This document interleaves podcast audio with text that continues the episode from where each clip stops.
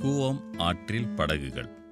கலைஞர் என்ன மாற்றம் செஞ்சார் என்றதை வந்து கூவத்தில் அவர் செய்ய நினைத்த மாற்றம் என்ன என்பதை வந்து இந்த அத்தியாயத்தில் பார்க்கலாம். என்னென்னா என்னுடைய பதின்ம வயது ஒரு ஆயிரத்தி தொள்ளாயிரத்தி எழுபத்தி ஐந்து வாக்கு அது. மிசாவுக்கு கொஞ்சம் முன்னாடி.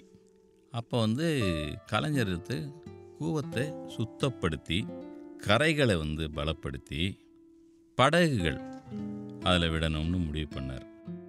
சென்னை அண்ணா சாலையில் இருந்து அந்த அந்த இப்போ இருக்கிற அந்த கெய்டி தேட்டர் இருக்கு இல்லைங்களா? அங்கே இருந்து அது இது வரைக்கும் போகும். அந்த இப்போ இருக்கிற தாளமுத்து நடராசன் மாளிகை ஸ்பட்டாங் ரோடில் ஒட்டி இருக்கிற அந்த கூவம் வரைக்கும் வந்து ஆற்றில் வந்து படகுகள் போகிறதுக்கான ஒரு நீர்வழி சாலையை ஏற்படுத்தினார்.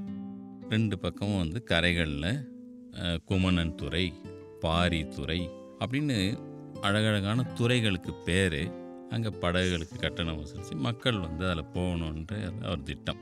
ஓரளவுக்கு கூவத்தை அந்த மற்ற கழிவு நீர்கள் கலக்காமல் இருக்கிற ஏற்பாடுகள் ஓரளவுக்கு பண்ண முடிஞ்சது. அதில் படகுல மக்கள் ஓரளவுக்கு போனாங்க.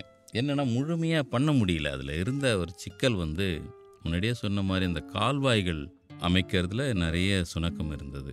எவ்வளோ பண்ணியிருந்தும் கூட அதில் வந்து ஓரளவுக்கு கழிவு நீர் கலந்துக்கிட்டே இருந்ததுனால மக்கள் ஆரம்பத்தில் காட்டின வேகம் வந்து கொஞ்சம் கொஞ்சமாக குறைய ஆரம்பித்தது படகுல போகிறது நான் அந்த நேரத்தில் என்னுடைய தந்தையார் வந்து மின்வாரிய செயலகத்தில் வேலை பார்த்தாரு. இப்போ இருக்கிற அந்த பத்து மாடி கட்டிடம் மின்வாரிய செயலகத்தில் இருக்கு இல்லையா? அது அது அப்போ இல்லை. அப்போ ஒரு நான்கு மாடி கட்டிடம் இருந்துச்சு. அதில் அப்பா வந்து பிரிவு அலுவலர் என்ற பதவியில் இருந்தார். அவர் வந்து என்னை அங்கே அவரை பார்க்க போயிட்டு அங்கேருந்து வீட்டுக்கு கிளம்பும்போது படகுல போகலாம்ப்பான்னு நான் ஆசைப்பட்டேன். அப்பா யோசிக்கிறார் இந்த படகுல போகுது. அப்பா எனக்கு விளையாட்டு இது வந்து படகுல சென்னை நகர்ந்த நடுவில் ஒரு படகுல போகிற ஒரு குஷி இருக்குது அப்பாவுக்கு இந்த நாற்றத்தில் எப்படி போகிறதுன்ற மாதிரி இருந்துச்சு.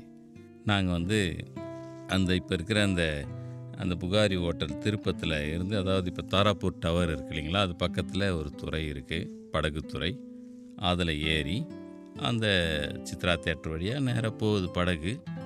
போயிட்டு அந்த பக்கம் தாளமுத்து நடராசன் மாளிகை பக்கத்தில் இன்னொரு ஒரு துறையில் போதும்னு இறங்கிட்டார் அப்பா. அந்த பயணம் எனக்கு ஞாபகம் இருக்குது இதுதான் நான் படகுல செஞ்ச அந்த பயணம். ஒரு ஒரு ஓரிரு ஆண்டுகள் அந்த பயணம் அந்த படகு ப ஓட்டம் வந்து நடந்துட்டு இருந்துச்சு. இதுதான் அந்த சென்னையில் கூவம் ஆற்றில் படகு போனது. மற்றபடி கூவம் வந்து நான் சொன்ன அந்த அமைந்த கரை பகுதியிலேருந்து அது பூந்தமல்லி நோக்கி அது போகுது. திருவள்ளூர் வரைக்கும் போகும். அந்த இடம்லாம் கூவம் நல்லா தான் இருந்துச்சுன்னு சொன்னேன் இல்லைங்களா? அமைந்த கரை என்ற அந்த பேரே நமக்கு தெரியும். அது வந்து ஒரு ஒரு எவ்வளோ அழகான ஒரு பேராக இருக்குது பாருங்கள் அந்த இடத்துல நான் ஸ்கை வாக்னு இப்போ இருக்குது அந்த காம்ப்ளெக்ஸ் அந்த இடத்துல பார்த்திங்கன்னா ஒரு மாதிரி சென்னையே வந்து ஒரு காலியான ஒரு இடமா இருக்கும். அங்கே ஒரு மேடான இடத்துல இருந்து பார்த்தா வடபழனி கோயிலினுடைய கோபுரம் தெரியும். இது வந்து நான் இப்போ சின்ன வயசில் பார்த்த நினைவுகள் இருக்குது இந்த நேரத்தில் இன்னொன்று ஒன்று பார்க்கணும். கோவம் ஆறு போகிற இடங்கள்ல எல்லாம் நிறைய பாலங்கள் இருக்கும். வழியெல்லாம் நிறைய பாலங்கள் இருக்கும். அதை தவிர சென்னையில் பாலங்கள் இருந்ததுன்னு பார்த்தா எங்கெல்லாம் வந்து ரயில் இந்த எலக்ட்ரிக் ரயில் குறுக்கிடுற இடங்கள்லாம் இருக்கு இல்லையா? உதாரணத்துக்கு கோடம்பாக்கத்தில் அப்போது பிரிட்ஜஸ் கட்டியிருந்தாங்க. அது இந்த மாதிரி ரயில் குறுக்கிடுற இடத்துல பிரிட்ஜஸ் இருந்தது. முதல் முறையாக கலைஞர் பீரியடில் ஒரு ரோடும் இன்னொரு ரோடும் ஒரு சாலையும் இன்னொரு சாலையும் சந்திக்கிற இடத்துல ஒரு பிரிட்ஜு கட்டினார். எனக்கு தெரிஞ்சு தமிழகத்தில் இந்திய அளவிலேயே கூட ரெண்டு சாலைகள் சந்திக்கிற இடத்துல பிரிட்ஜி கட்டினது அதுவாக தான் இருக்க முடியும். அதுதான் நம்ம இன்றைக்கி சொல்லிகிட்ருக்கிற செமினி ஜெமினி பக்கத்தில் இருக்கிற அண்ணா மேம்பாலம். ரெண்டு சாலை எல்லாருக்கும் அப்போ ஆச்சரியமாக இருக்குது இங்கே எதுக்கு பிரிட்ஜு கட்டுறாங்கன்னு கூட இருந்துச்சு. ஒரு டிராஃபிக்னால் சரியான சென்னையினுடைய ஒரு முக்கியமான சந்திப்பு அது. அதனால் அங்கே ஒரு நிறைய நின்றுட்டு போகிற ஒரு கஷ்டம் இருக்குன்னு சொல்லிட்டு டிராஃபிக் ஜாம் இருக்குதுன்னு சொல்லிட்டு அந்த பிரிட்ஜு முத முதல்ல கட்டினாங்க. அந்த பிரிட்ஜு வந்து மறக்க முடியாத பிரிட்ஜு தமிழக வரலாற்றிலேயே அது நிறைய பேருக்கு தெரியாது. ரயில் கிராஸ் பண்ணுற இடத்துலையும் ஆறுகள் கிராஸ் பண்ணுற இடத்துலையும் மட்டும் பிரிட்ஜு கட்டிகிட்டு இருந்த ஒரு காலத்தில் முதல் முதல்ல ஒரு சாலை சந்திப்புக்கு பிரிட்ஜு கட்டின ஒரு ஒரு முக்கியமான இது. அன்னைக்கு அந்த பிரிட்ஜை திறந்து வச்சுட்டு கலைஞர் பேசினதை நான் ஒரு பத்திரிகை குறிப்பிலேருந்து எடுத்தேன். அதை இப்போ அப்படியே படிக்கலாம்னு நினைக்கிறேன். சென்னை மாநகருக்கு புதிய எழிலூட்டும் வகையிலும் போக்குவரத்து வசதிக்கான வாய்ப்பை பெருக்கும் வகையிலும் போக்குவரத்து நெரிசலை தவிர்க்கும் வகையிலும் பேரறிஞர் அண்ணா பெயரால் அமைந்துள்ள மேம்பாலத்தை திறந்து வைப்பதில் மகிழ்ச்சி அடைகிறேன். அண்ணா அவர்களுடைய பெயரை இந்த பாலத்திற்கு ஏன் வைத்தோம் என்பதற்கான காரணத்தை சொல்ல தேவையில்லை. ஏனென்றால் அண்ணா அவர்களுடைய பெயரை வைத்த பிறகு அதை ஏன் வைக்க வேண்டும் என்று கேள்வி கேட்கிற யாரும் தமிழகத்தில் இருப்பதாக எனக்கு தெரியவில்லை.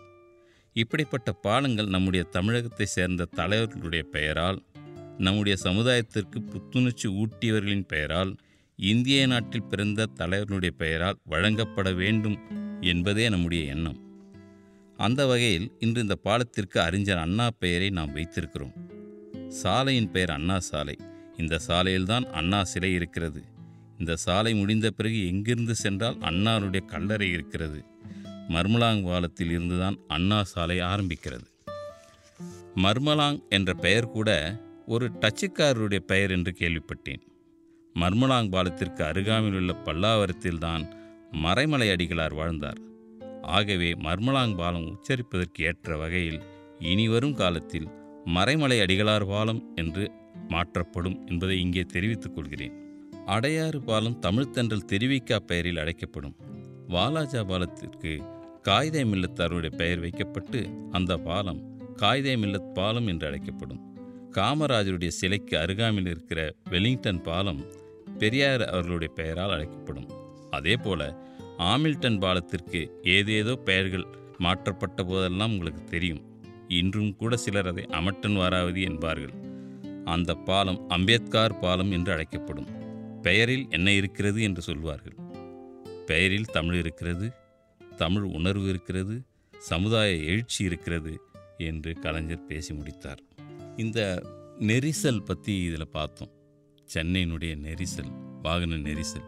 இதுக்கு ஒரு ஒரு அறுபது ஆண்டுகளுக்கு முன்னாடி சென்னையினுடைய வாகனத்தில் முக்கியமாக ட்ராம்னு ஒரு வண்டி இருந்துச்சு. ட்ராம் ஓடின அந்த காலம். டென் டென் டென் டென்னு மணி அடிச்சிட்டு அந்த வண்டி போகும்னு சொல்லுவாங்க. ரொம்ப மெதுவாக போகிற ஒரு வாகனம். கொஞ்சம் வேகமாக நடந்து அந்த வண்டிக்கு முன்னாடியே கூட நம்ம கடந்து போயிடலாம் அப்படின்னு சொல்லுவாங்க. அந்த ட்ராம் ஓடின இடம் எங்கே? அது அந்த ஷெட்டு எங்கே இருந்தது? அந்த ஷெட்டுக்கும் பெரியாருக்கும் என்ன சம்பந்தம்? அது என்னன்றதை தொடர்ந்து கேட்போம்.